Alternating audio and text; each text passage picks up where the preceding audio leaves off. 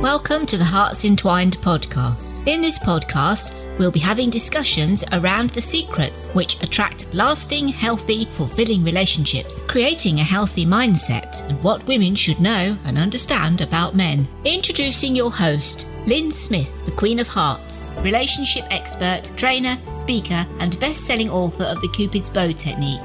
Lynn's mission is to have a positive impact in reducing divorce, domestic violence, and suicide. Welcome to the Hearts Entwined podcast. This is your host, Lynn Smith, the Queen of Hearts. And today, listeners, I've got an actual old friend of mine, actually, and I've known her for, oh, it must be a good decade or so now, mustn't it, Annette? Exactly. Yeah, probably ten or fifteen even, I think, Lynn. Yeah. So Annette is a, an old friend of mine. Uh, her name's Annette Greenwood. She's a coach and author, and she's got such valuable, wise insights that she can share around relationships because she has been somebody that has actually been through the mill. So could you, first off, Annette, tell the audience a little bit about yourself and your own history regarding your relationships past?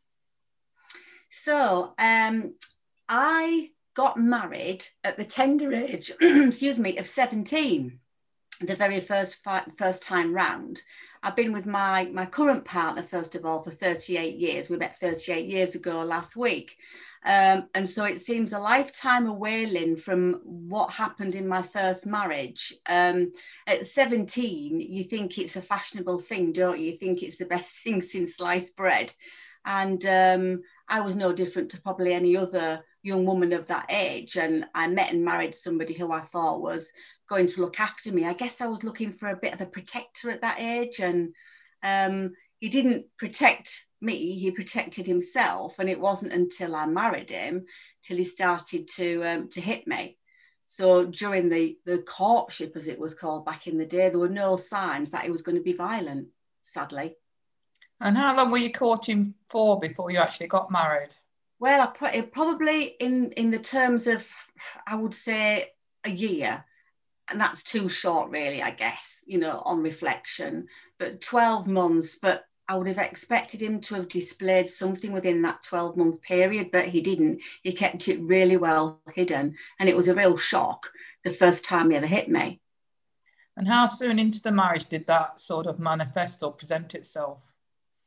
It was a matter of um, weeks, to be fair.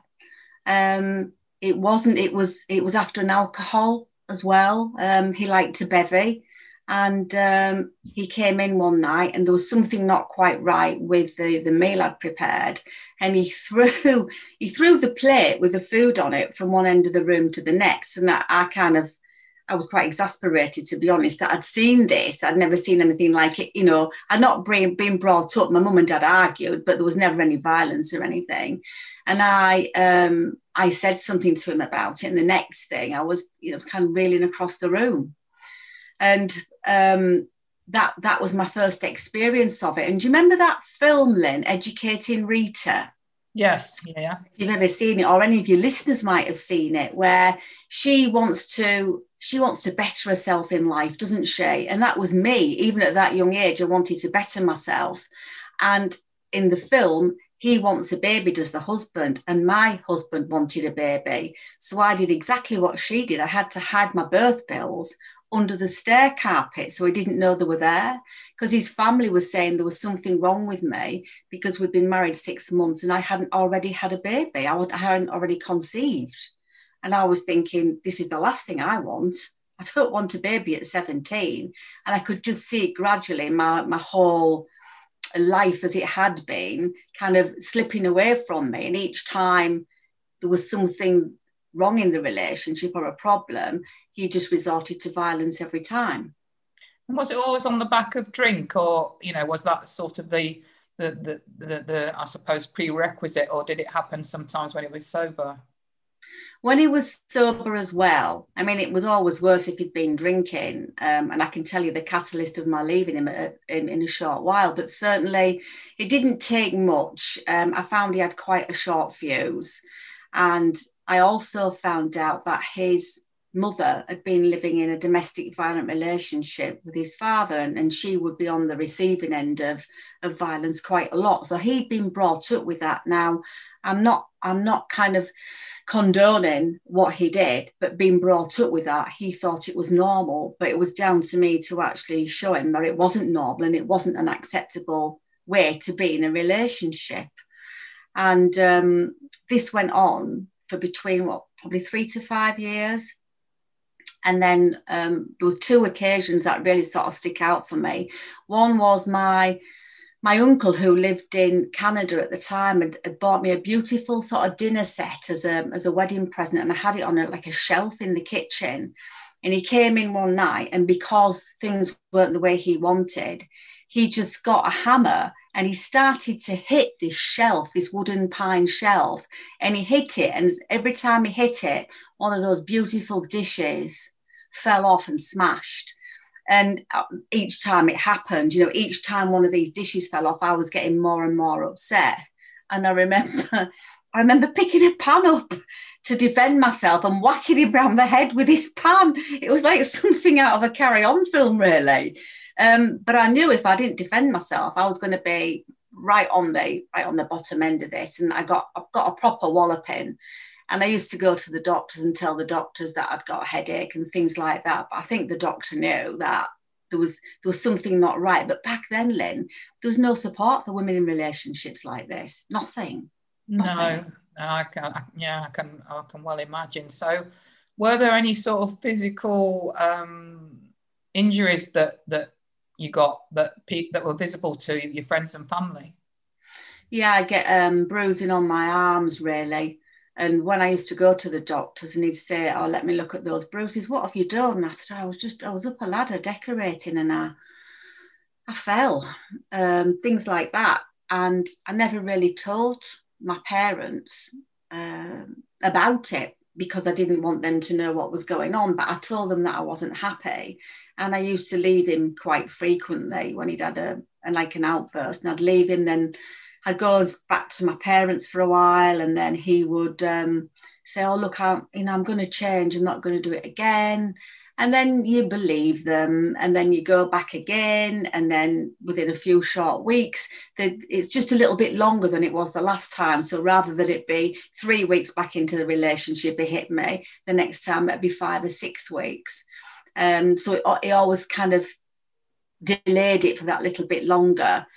And yeah, I had bruises on the back of my, um, sorry, on my arms. I had some bruising on my face, and then on the back of my head. Um, he hit me in there, and I ended up with this great big lump on the back of my head.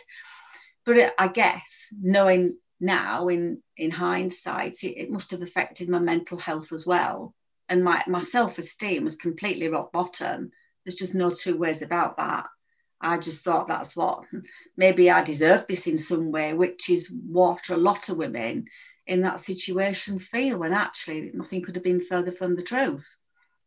Yeah, it's an unfortunate state of affairs as well, because sometimes women that are in that situation, I think, tend to feel they can't confide in anybody because of their own sense of guilt and shame around it. You know, when it's not their guilt and shame to own, is it? It's the perpetrators.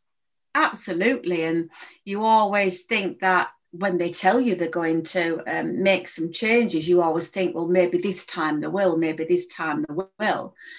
And then um, he, on this particular occasion, he'd been out with his friends into a nightclub um, in town in York at the time, which is where we were living. Uh, he came home probably about two or three in the morning, and he got into bed, and he, he was obviously been drinking and stuff. And then he said, "Oh, I've had a great night at the nightclub. All these women have been dancing round me. Oh, and I've done this and I've done that." Um, and something within me just snapped at that time. And I just sat up in bed and screamed something at him. And I'm bearing in mind, I'm God, I'm still, you know, I'm only still young at, the, at this point. And he's, he got up from the bed where he was laid, and he sat on top of me so that I couldn't move. And he sort of put his knees on both my arms, really, so I wasn't able to do anything. And he just used me as a punch bag, basically. He just kept hitting me from, you know, my head from one side of the pillow was bouncing from one side to the other. And he just kept doing that and just kept hitting me and hitting me. Um, God knows how I didn't become unconscious, and I somehow managed to to break free and wriggle off him. Um, and there was um, a clock at the side of the bed, you know, the old-fashioned alarm clock with the great big bells on it. And I managed to pick that up and whack him on the shoulder to sort of distract him. And I grabbed my uh, I grabbed my, my dressing gown or something off the back of the door, and I ran down the stairs and I ran out into the street in my bare feet. And, and I just ran round to my parents' house. They only lived sort of five or ten minutes away. Um, and I banged on the door there, and my mother opened the door. And she went, "My God, what the hell's going on?" Um, and I just ran into the house, and I was just shaking, Lynn. I was obviously in shock, but I was just shaking, and I was sat on the sofa shaking, and she woke my dad up, and they took me to the local hospital. And that that really was the, the start of the, the recovery, if you like, for me as a woman in domestic violence. How once I'd got to the hospital and they wanted to know what had gone on, and I said the usual kind of stuff to start with. Back with my mother, she was so upset um, in the in the reception area, and I was laid on this um, on the trolley kind of thing, waiting for the doctor to come and see me. They wanted to X-ray me to make sure there was no broken bones or anything. And this young male nurse walked up to me and whispered in my ear, and he said, "Leave him. He's not worth it." And he knew, Lynn. He knew there was something going on. He knew that I was in I was in the wrong relationship, and there was something with within him, what he'd said, whether the, it was about timing or synchronicities or whatever you want to call it, but he it, that sort of stayed with me. And I went back home that the following day after being overnight in hospital, and I went and I just packed a backpack and I walked out, and I never went back.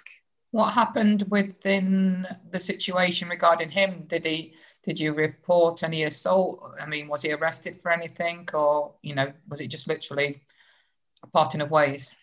It was, um, the, the police had been called a couple of times because um, the next door neighbour had heard me screaming, and, you know, they'd banged on the door and stuff like that. And he'd answered the door, and he'd, they'd said, you know, we've we've got reports of a disturbance. And he'd said, well, no, she's here, she's fine. And of course, I didn't say anything.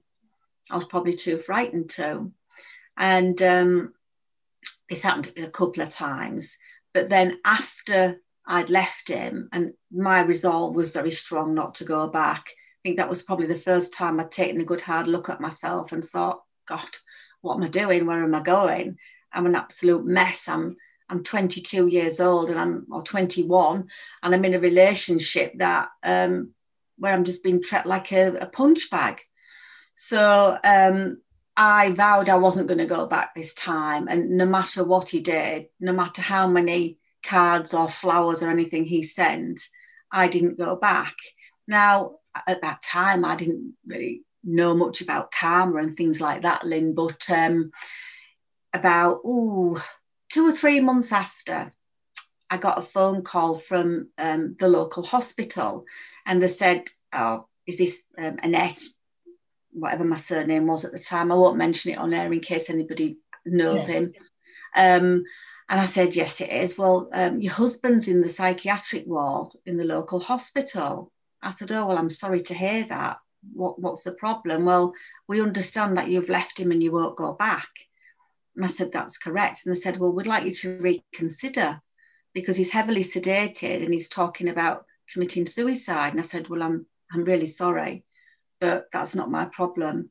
I've, you have no idea what, I, what I've been through over the last five years. And for you to be ringing me and actually believing what he's saying without hearing my side of it. And she said, oh, well, no, we'd like you to reconsider. Will you at least come and visit? So, um, put the phone down, and my brother, who was alive at the time, I mentioned it to him, and he went to the hospital on my behalf, and he went to see my ex-husband, and he told my ex-husband that in no uncertain terms was I ever going to be going back to him, and that if he wanted to try and blackmail me and carry out this threat of committing suicide, he best got on with it because I wasn't going anywhere back. He then went to the, the nurses and said to the nurses, you know, you have no right to ring my sister and tell her that she must go back into a relationship that was unsafe, and that nearly killed her. And I then set about divorce proceedings um, and divorced him. The divorce took about a year, I think, or something like that, year, about year and a half. But even in that year, he still tried to get me back. He still tried to get me back to go back into the relationship. But by then, I'd grown so far apart and was starting to align with my own true self that there was no, there was never going to be any going back as far as I was concerned, never. And he ended up marrying my uh, the girl that I used to sit next to at school, which was really spooky, um, and setting his own business up and having a family and, and children and everything with her. Um, and I've never seen him from that day to this, ever, in all these years.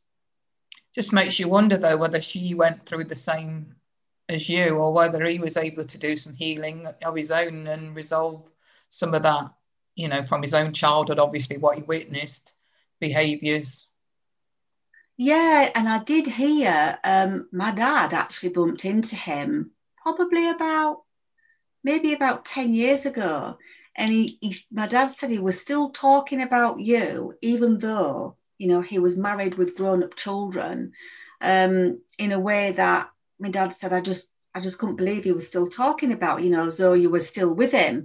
He said, and I said to him, you know, you caused my daughter untold pain. And, you know, if I'd have known what was going on, I'd have had my daughter out of there sooner.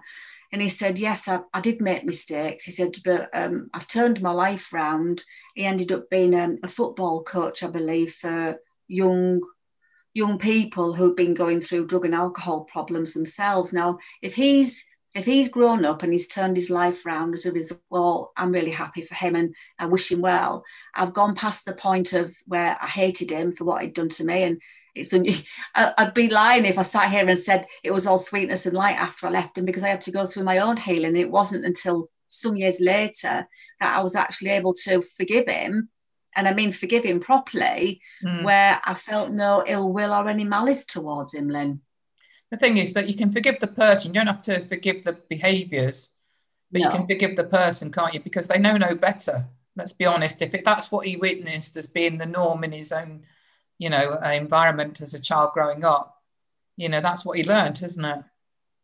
Absolutely. And um, I see it time and time again now, you know, through sort of all those years have gone by and people I've worked in my own coaching work, and I see it, yeah, and I still see it where that those learned behaviours have sadly ruined and, and caused so much hurt and pain, where men or women have seen things going on in the in the parents' relationships and thought it was okay to be like that. And it takes somebody like myself, or maybe you, or or somebody else who who has a certain something and says, no, this isn't right. This is not the way you behave. This is not acceptable. And while ever I'm prepared to allow it to go on, it will go on. And if I'd have stayed in that relationship, I have no doubt I probably wouldn't still be here now, Lynn.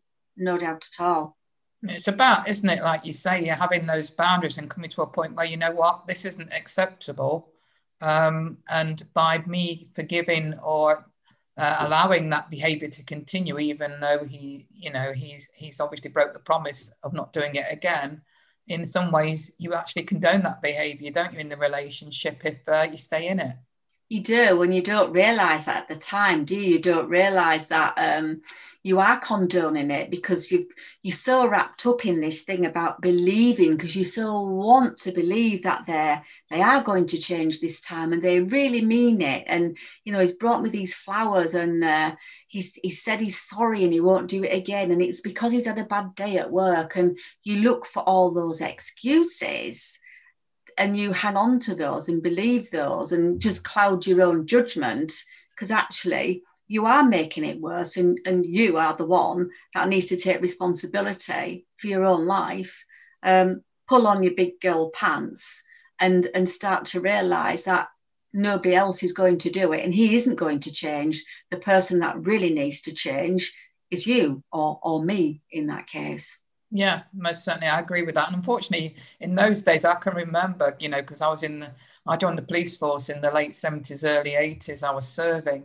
And in those days, even the police didn't take domestic violence seriously, you know, unless the woman was prepared to make a complaint. And even if she was brave enough to make a complaint, um, she usually retracted it. And that was the end of the matter. It wasn't sort of like it is today, where they take it a bit more seriously. And the woman doesn't actually need to make a complaint. The, the, the police will, you know, actually prosecute just on the injuries they see in terms of the assault, uh, and she doesn't even need to make a statement today.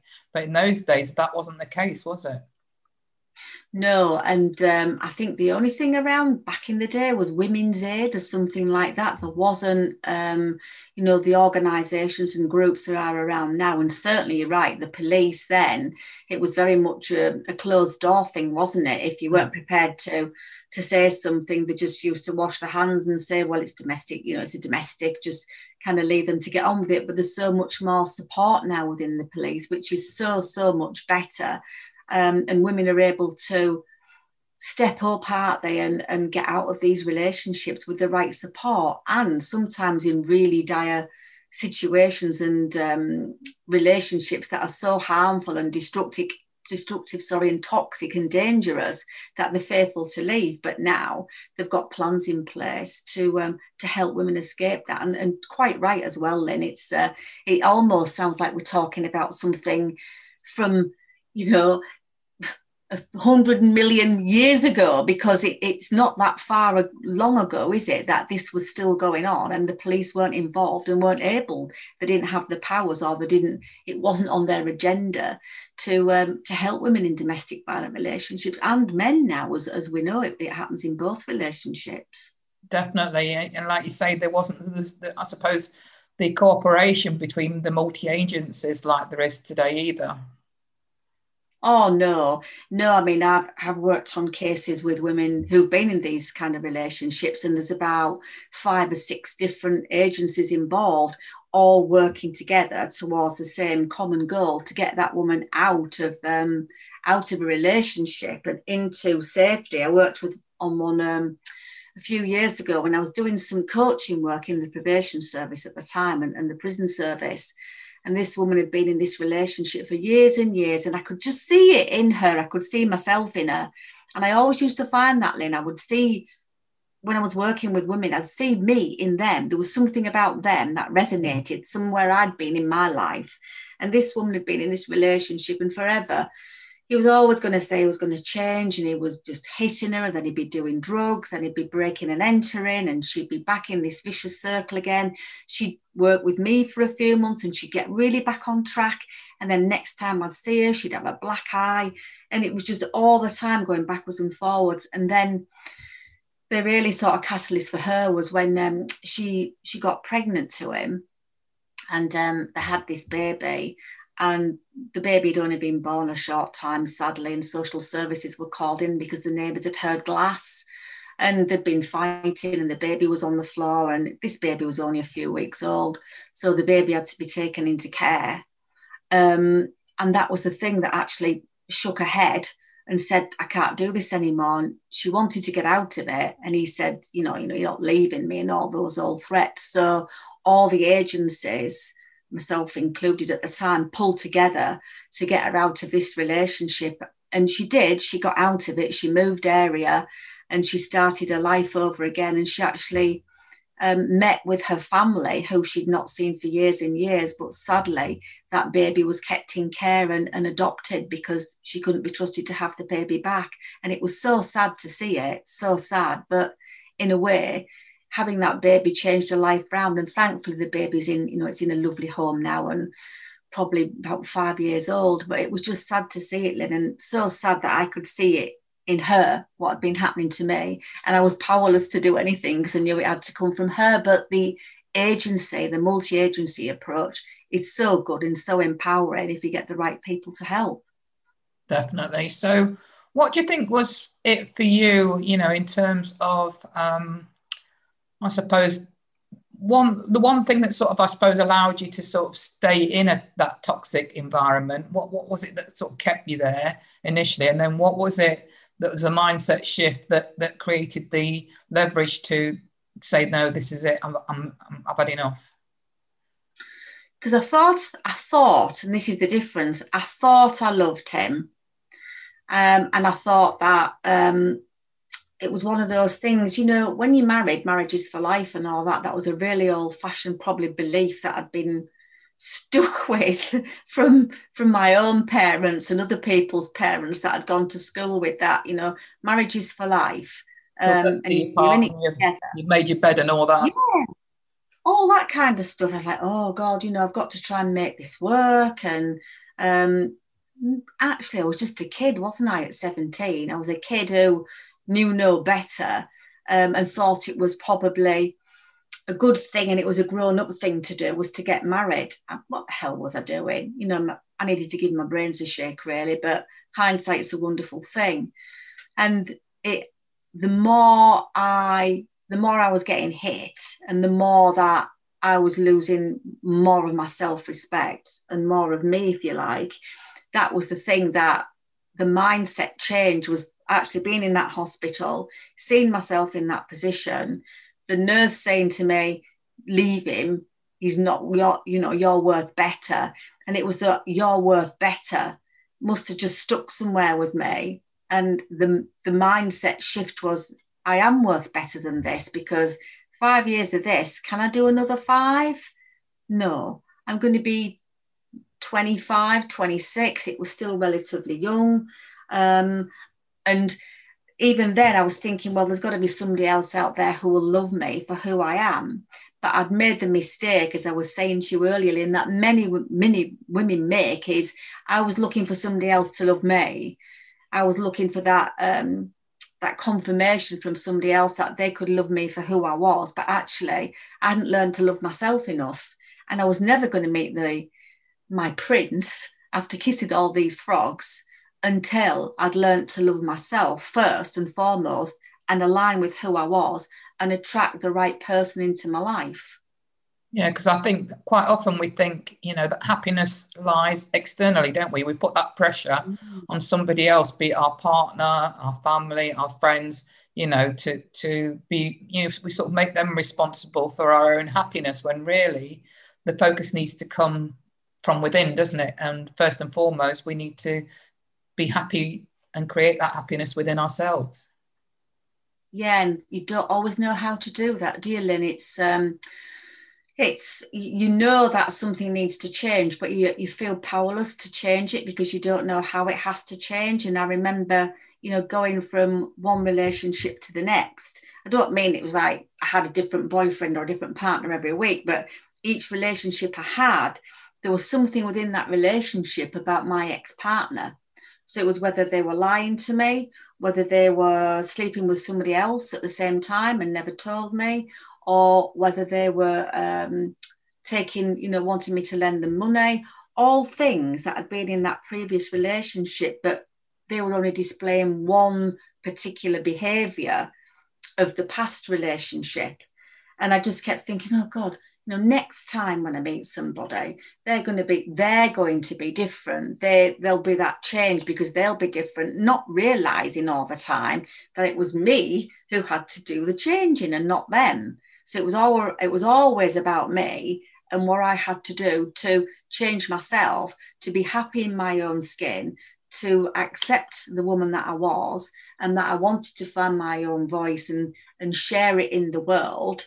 Um, and I had to do that first before I would meet somebody who was actually, that I believed, to be worthy of me now, not the other way around. Exactly. You know, it's it's it's looking at yourself and thinking, you know what, I'm I'm fabulous. I'm super I'm super happy being single. I haven't got a problem, you know, with that um, uh, idea of knowing that I'm, I'm worthy and deserving of a phenomenal relationship. And like you say, putting yourself in the position of confidence of knowing that they need to show that they're worthy of me, not the other way around. A hundred percent. And that I, I I totally align with what you're saying, Lynn, there, that I don't need to be in a relationship to make me whole, to make me complete.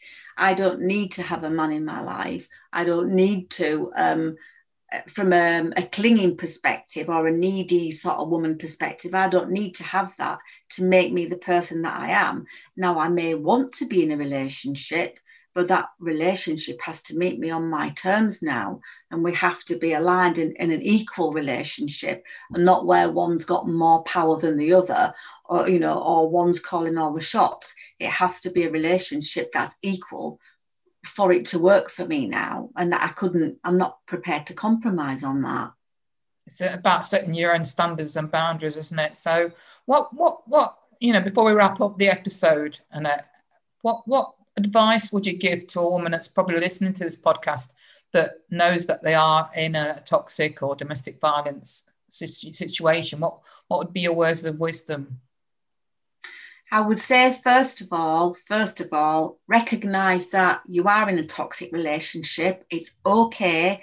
You haven't done anything wrong. It's not your fault. That's the first thing. N- you know, self-blame is never going to get you anywhere. And the second thing is I would reach out. I would reach out to um, the many organisations that there are out there now that can help you. And even if you've got a trusted family member or a friend, or if you haven't, you know, you can speak, even if you speak to somebody at the Samaritans or a helpline or something, or there's people like you, yourself and me, Lynn, who help women move on from toxic relationships. But if you're not in a place where you're ready for that, don't be afraid to use what's available. You know, go online. There are organisations out there that will help you. But first and foremost, trust me, you are not a bad person, and you don't deserve this. You deserve so much better, and a life that's full of love, um, and a rich relationship just for the special you that you are. Absolutely. So thank you so much for sharing your personal story around that, and I'm sure it's going to be very powerful for the audience members to listen to, especially those that are probably in a position where they can resonate exactly with where you were in the past domestic violence situation.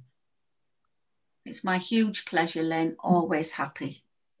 And on that note, what, what would be your best contact, Annette, for any of our audience members that would like to get in touch with you? I guess for people who want to contact me personally, because it might not be something they want to share on a social media, I can give you my email address, which is um, Annette at Annette Greenwood dot com. Excellent. So thank you so much, Annette, and, and for being courageous enough and vulnerable enough to share your past experience for the benefit of the audience. I'm sure it's going to be much appreciated and, and, and very helpful to those that are needing to hear your words. It's my pleasure, Lynn. And uh, as always, I love sort of spending time with you. We've got so much to, to talk about and so much in common. Um, and I hope this will really benefit some of your listeners in some way. Okay, so uh, in order to wrap up then, listeners, I'll just end with what I usually say, and that is, true love starts with opening our hearts. And until next time, goodbye for now. Thanks for listening to the Hearts Entwined podcast. You can follow Lynn via the Facebook group, Two Hearts Entwined, or search Lynn Smith, Inspirational Speaker, at LinkedIn, or email lynn at hearts dash entwined dot com. That's L Y N at hearts dash entwined dot com. Remember, true love starts with opening our hearts.